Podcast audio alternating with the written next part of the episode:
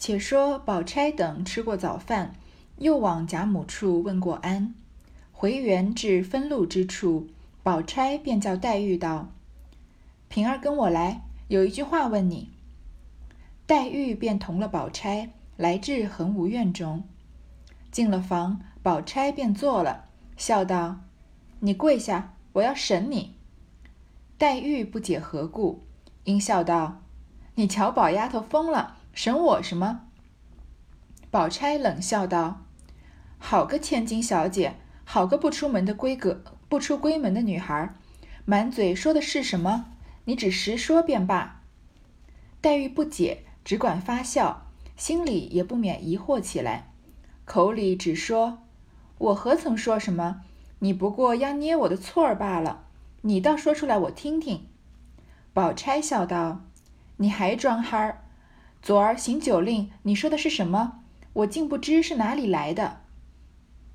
黛玉一想，方想起来，昨儿失于检点，那《牡丹亭》《西厢记》说了两句，不觉红了脸，便上来搂着宝钗，笑道：“好姐姐，原是我不知道，随口说的。你交给我，再不说了。”宝钗笑道：“我也不知道，听你说的怪生的，所以请教你。”黛玉道：“好姐姐，你别说与别人，我以后再不说了。”这段话如果不解释呢？初读《红楼梦》的时候可能听不懂什么意思。为什么《西厢记》和《牡丹亭》这两个人都要装没读过？薛宝钗我们就不知道了。林黛玉是确确实实跟贾宝玉一起读过《西厢记》的，读完之后还觉得很好，是一本很好的书，口齿留香，忍不住还要默默寄送呢。但是呢，我之前说过。像《西厢记》啊，《牡丹亭》这样的书呢，在那个年代可以算是个禁书。男孩读呢，嗯，打一个不恰当的比方吧，就比如说是黄色小说好了。当然，《西厢记》《牡丹亭》，我们现在当然是能给它证明，觉得它是其实是非常美的唱词，不管是词曲还是故事，都啊可圈可点，都是啊可以算是经典名著了。但是在那个年代呢，嗯，因为这个。对这个女女孩子的限制比较多，再加上，嗯，这不是四书四书五经的正途嘛，是讲这个毕竟是男女情爱之事的，所以相当于是一种禁书。那如果是读了一本黄色小说呢，男孩子们呢可能还会一起讨论，然后很兴奋的就聚在一起聊，对吧？但是女孩子如果看的话是比较。嗯，比较就是不太好放上台面说的一个行为。虽然拿《西厢记》《牡丹亭》比黄色小说有点太，嗯，委屈了这两本这个名著了。但是，呃，我只是举这样一个例子，让大家想一想。因为，呃，如果把它比成那样的禁书的话，所这样在理解林黛玉和薛宝钗两个人的对话就比较，嗯，好理解一些。因为这是女孩子不应该读的书，不应 不应该读的书，你既然读了呢，那你也不要到处声张你读了。那。林黛玉在这个行酒令的时候，说了“良辰美景奈何天”，还说了这个“嗯，纱窗也没有红娘报”，这引用了这两句话，那么就还就等于是大肆的到处说：“哎，我看过这本书了。”那薛宝钗一定也是看过的，所以她才能认得出来，所以她才会当场就深深的看了黛玉一眼。她这里啊，把黛玉叫过来，嗯，就说啊：“平儿，你跟我来。”她首先把。嗯，林黛玉私私底下叫过来，并不是当着面，是当然更不是当着行酒令的时候就跟林黛玉说：“你说什么呀？这是你你在引用的是什么句子啊什么的。”当然，薛宝钗可以在众人面前装傻，但是林黛玉就下不了台了。她并没有当场给林黛玉难堪，所以她并不是要给林黛玉难堪的。所以她说：“平儿跟我来啊！”有句话问她，来到恒芜院呢，在自己的院子里面，宝钗啊才半半开玩笑的跟林黛玉说：“你跪下，我要审你。”其实林黛玉跟薛宝钗到现在来看啊，他们两个人直接的互动并不多，现在已经到了四十二回了，对吧？嗯，大多数的林黛玉和薛宝钗的互动都是有一些微妙的，大多数都比如说，嗯，薛宝钗跟贾宝玉有了互动，被林被林黛玉看到了，或者是林黛玉和贾宝玉在聊聊薛宝钗的事情，在吃醋，或者是薛宝呃，或者是林黛玉和贾宝玉在一起，比如说午睡的那个时候。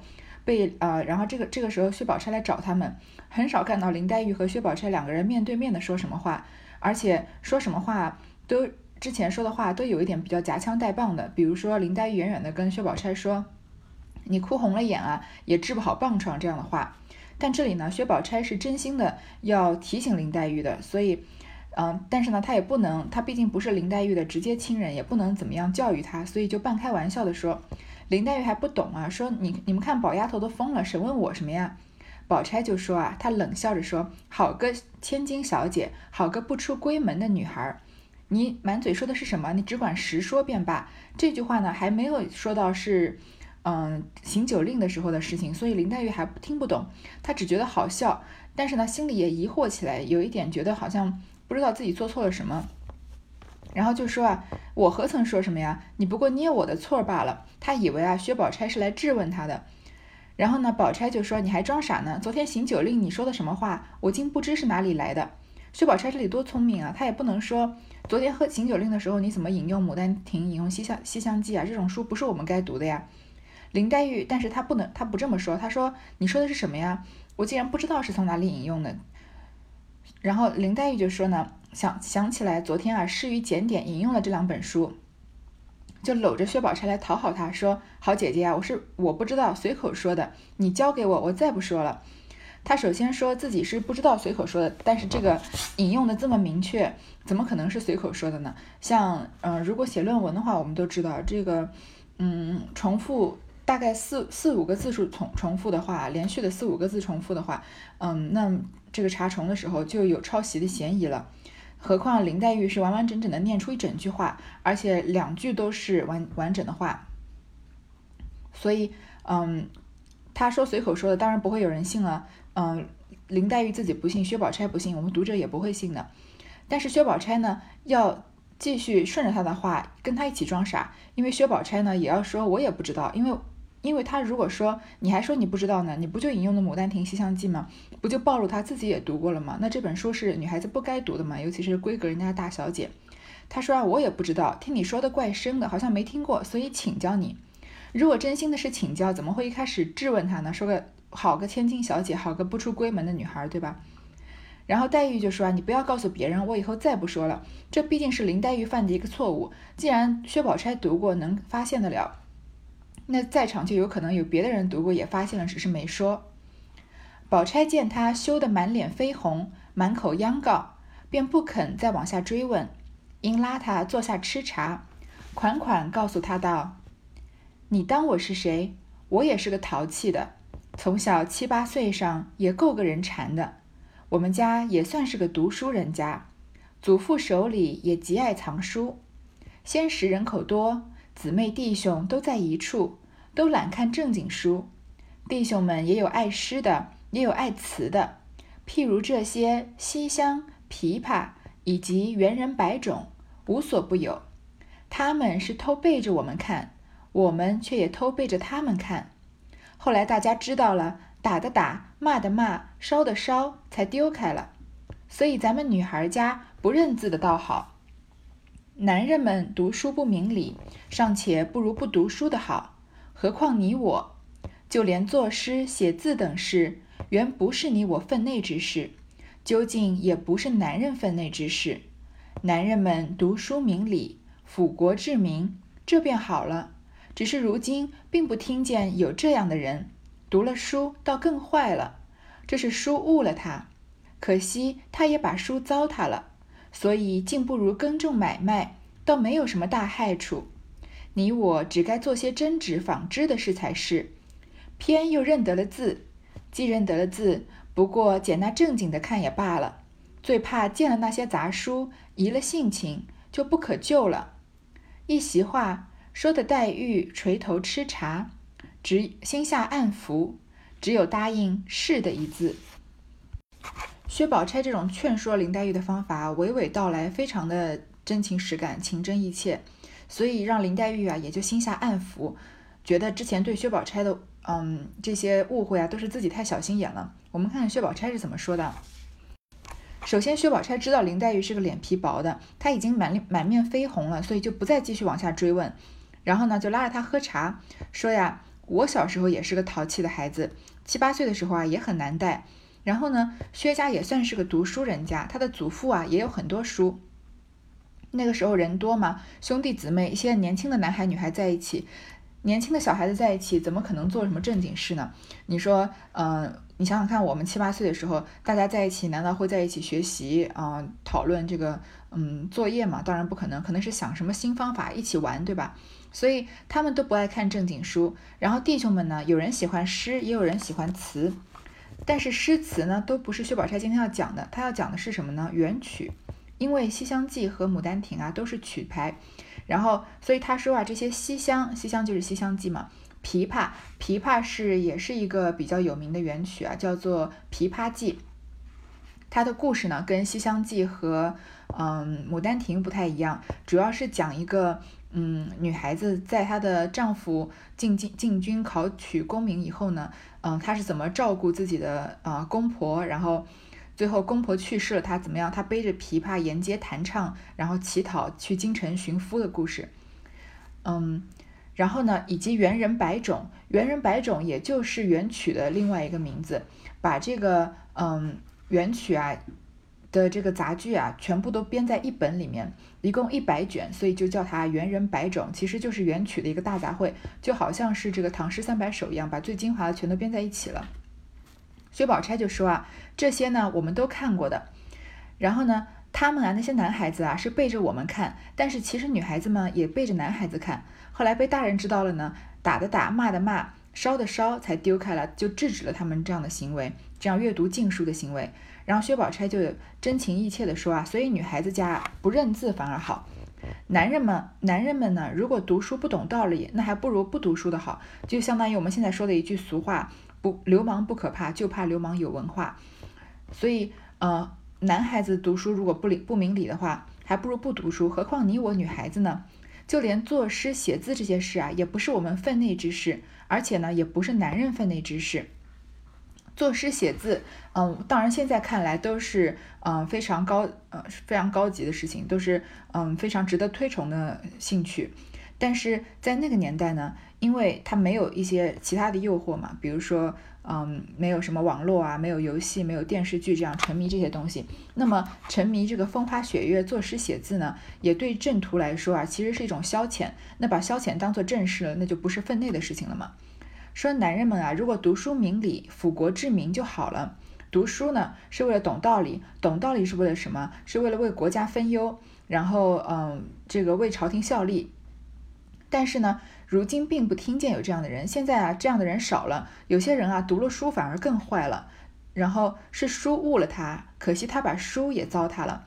不仅他读书变坏了呢，他的终身被书耽误了。而且啊，他变坏了，也把这些好书给糟蹋了，就让这些书啊背了骂名了。所以竟不如耕种买卖，还没有什么坏处。如果他读书反而变得更坏的话，那还不如不读书，就做一些庄稼活，至少不会对这个社会造成什么太大的危害。就好像我们说，嗯，杀人放火啊，这样的罪，这样的罪名啊，当然也是十恶不赦，当然也需要，嗯，受到法律的制裁。但是，嗯，这个正正经经读了书，这个走上仕途，然后变成社会的蛀虫，那他们做的坏事情就会影响更多更多的人了。这样的人呢，那还不如不读书的好。然后薛宝钗就说啊，我们就是应该做一些真直纺织的事情。在宋朝以后呢，因为程朱理学的原因，对女性的压迫呢变得更加严格了一些，所以女孩子大多数这个在闺阁里面，我们都说大门不出二门不迈的，都要在家做一些针线活，也不提倡女子啊看书写字，所以。他们的正职啊是做针织纺织，但是呢，他们又偏生认得了字，毕竟他们是大家闺秀的女孩子，认得了一些字。既然认得了字呢，不过姐那正经的看就罢了，你就读一些应该这四书五经这样的书。最怕见了那些杂书，移了性情就不可救了。如果看了歪书啊，整天都想这些风花雪月的事情，然后就不是一个这个嗯正途的闺阁女孩子该走的路了，就不可救了。这段话说的非常的情真意切。也就是这段话，让嗯黛玉和宝钗之间啊，彻底的消解了之前的这些误会。黛玉从此啊，对宝钗也就不再有戒心了。其实我们以现代的观点看呢，薛宝钗说的劝说黛玉的这段话是完全没有任何道理的。说什么呃女孩子不应该看书，也不应该看那些啊那些这种风花雪月的书。嗯，我们的正常生活是应该做针针线活儿。你放到现在看，肯定是把女性就是过于贬低女性，甚至是对女性的一种歧视了。如果有人在现实生活中这样劝你说，女孩子读书读这么多书有什么用啊？不如好好把自己打扮打扮，然后做一些家务活，嗯，把家里照顾好。嗯，如果在职场上这样说的话，你甚至可以去这个人力资源部门告他这个性别歧视了。如果是在家里有亲戚，嗯，或者在饭局酒局上这样说，说女孩子读这么多书有什么用啊？那那就看，那看你自己性格是什么样。你可以拍桌起来跟他叫板，也可以默默的鄙视他，因为这样说的人啊，肯定是没有读过什么书，并不知道读书的好处。嗯，虽然薛宝钗说这段话，我们在我们现代观点看来没有任何道理，但是我要继续说一遍，《红楼梦》是三百年前的文学巨著，所以我们不能以三百年后先进的世界观来看待那个时候薛宝钗的观点。那个时候薛宝钗的观点就是正途，就好像现在，嗯，有一个人，嗯，就是跟你说，嗯，怎么说呢？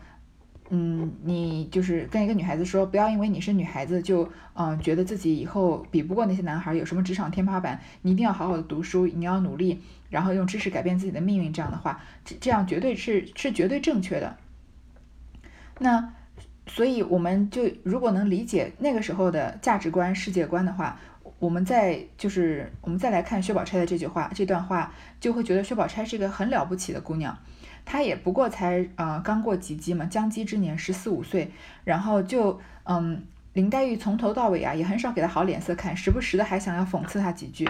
但是她看到林黛玉呢，在这个错误的边缘试探，然后她还知道把林黛玉拉到她自己的房间里面，在没有人的情况下面，假装开玩笑的跟她讲一番道理，提醒她以后不要呃，首先以后不要暴露了自己读过这些书，不要因为读过这些书啊。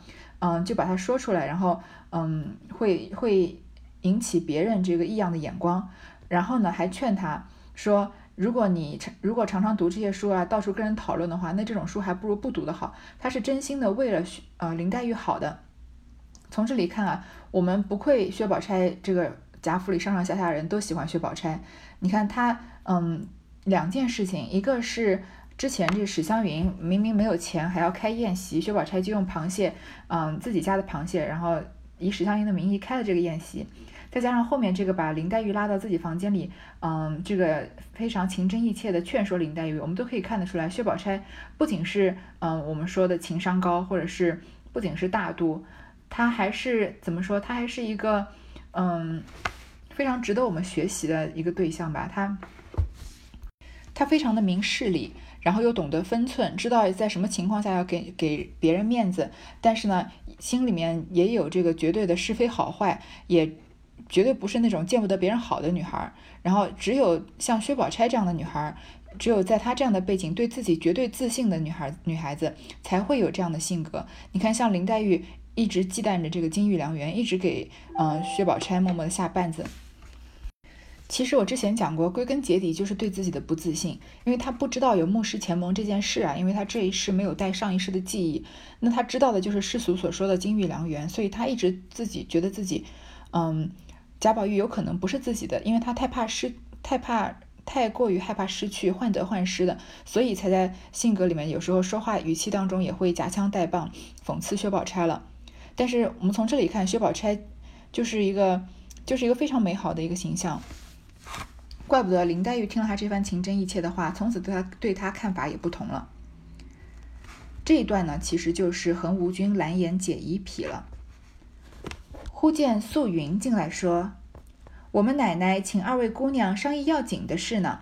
二姑娘、三姑娘、四姑娘、史姑娘、宝二爷都在那里等着呢。”宝钗道：“又是什么事？”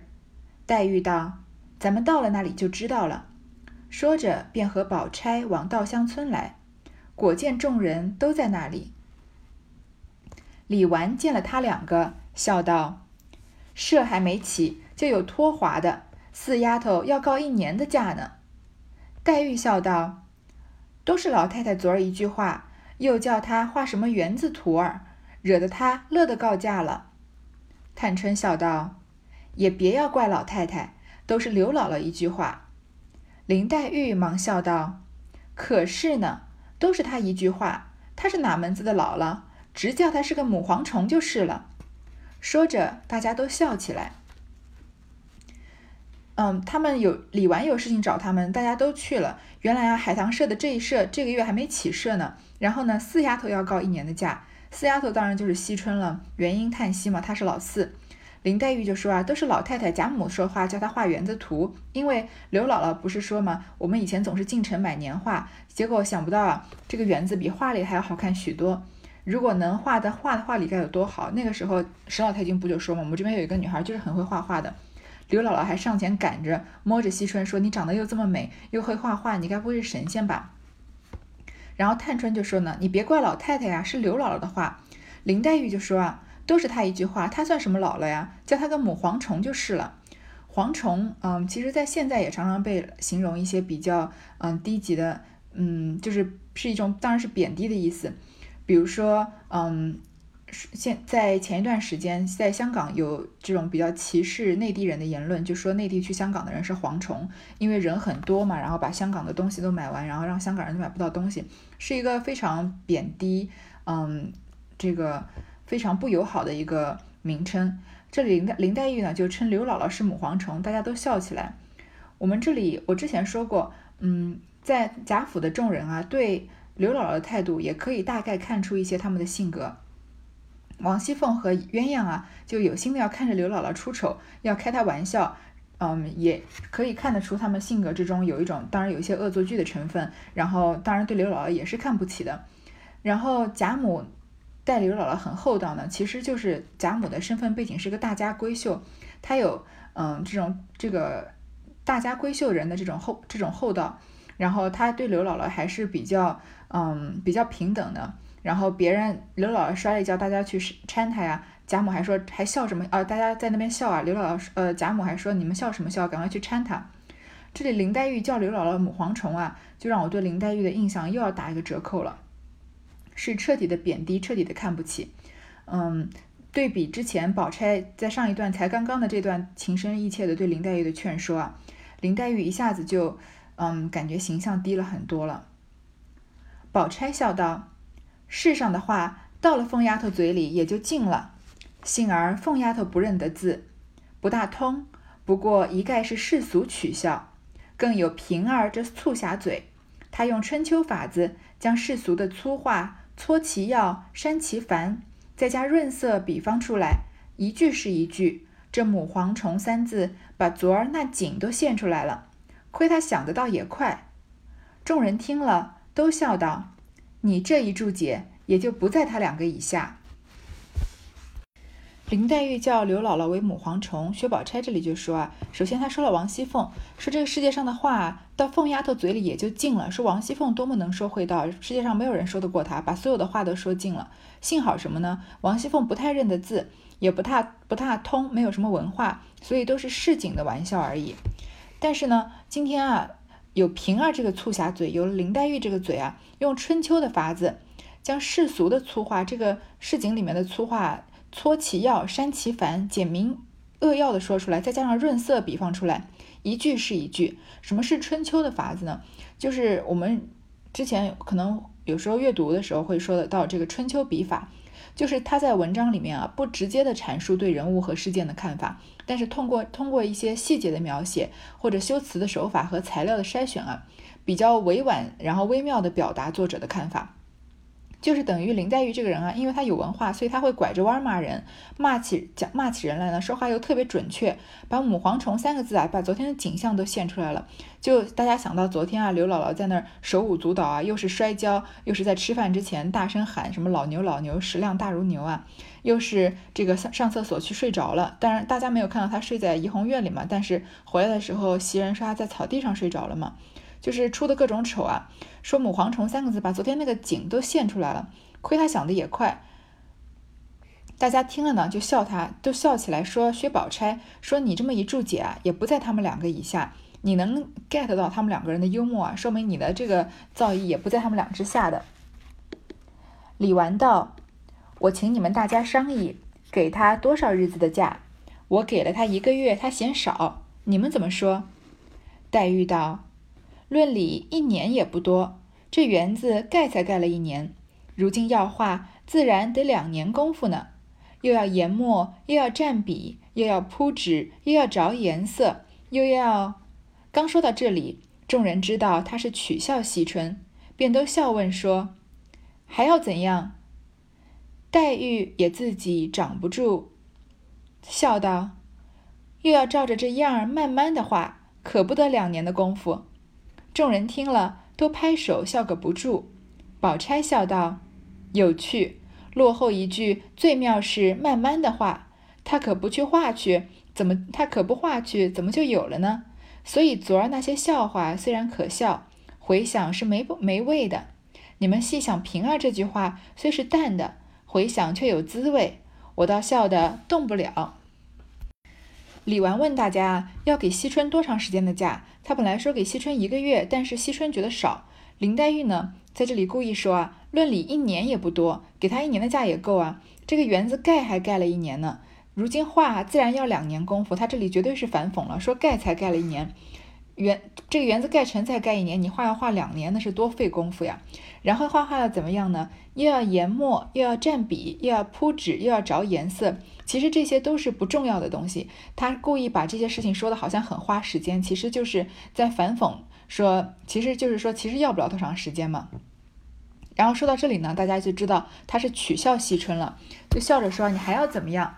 林黛玉就自己也笑起来了，说：“还要照着样儿慢慢的画。”可不得两年的功夫呢，嗯，他在这里啊，林黛玉是抖包袱，薛宝钗就在旁边捧哏，然后他就说啊，嗯，最妙的一句是最后一句，他说这个慢慢的画，他肯定是要慢慢的画了，他不画怎么会怎么可能会有呢？他前面铺垫这么长，说研墨蘸笔铺纸着颜色都是不重要的，最后啊，故意说要慢慢的画，好像还真的要花时间一样。所以说啊，昨天那些笑话虽然可笑，刘姥姥出的那些丑啊，你看每个人都笑得前仰后合的，有的人喷饭，有的人喷酒，有的人笑得肠子痛的，但是呢，没有什么回味的。说仔细想，平儿这个话虽然淡淡的，当场不觉得，嗯，不不会笑得前仰后合，可能会会心一笑，但是回想啊，却有滋味。我倒笑得动不得，动不得了。他说我我都觉得很好笑了。从这里看啊，薛宝钗和林黛玉两个人的关系就在这个言语之间啊，你来我往之间，慢慢的就好像突然就变得很默契，很好了。嗯，好，我们这一回先读到这儿。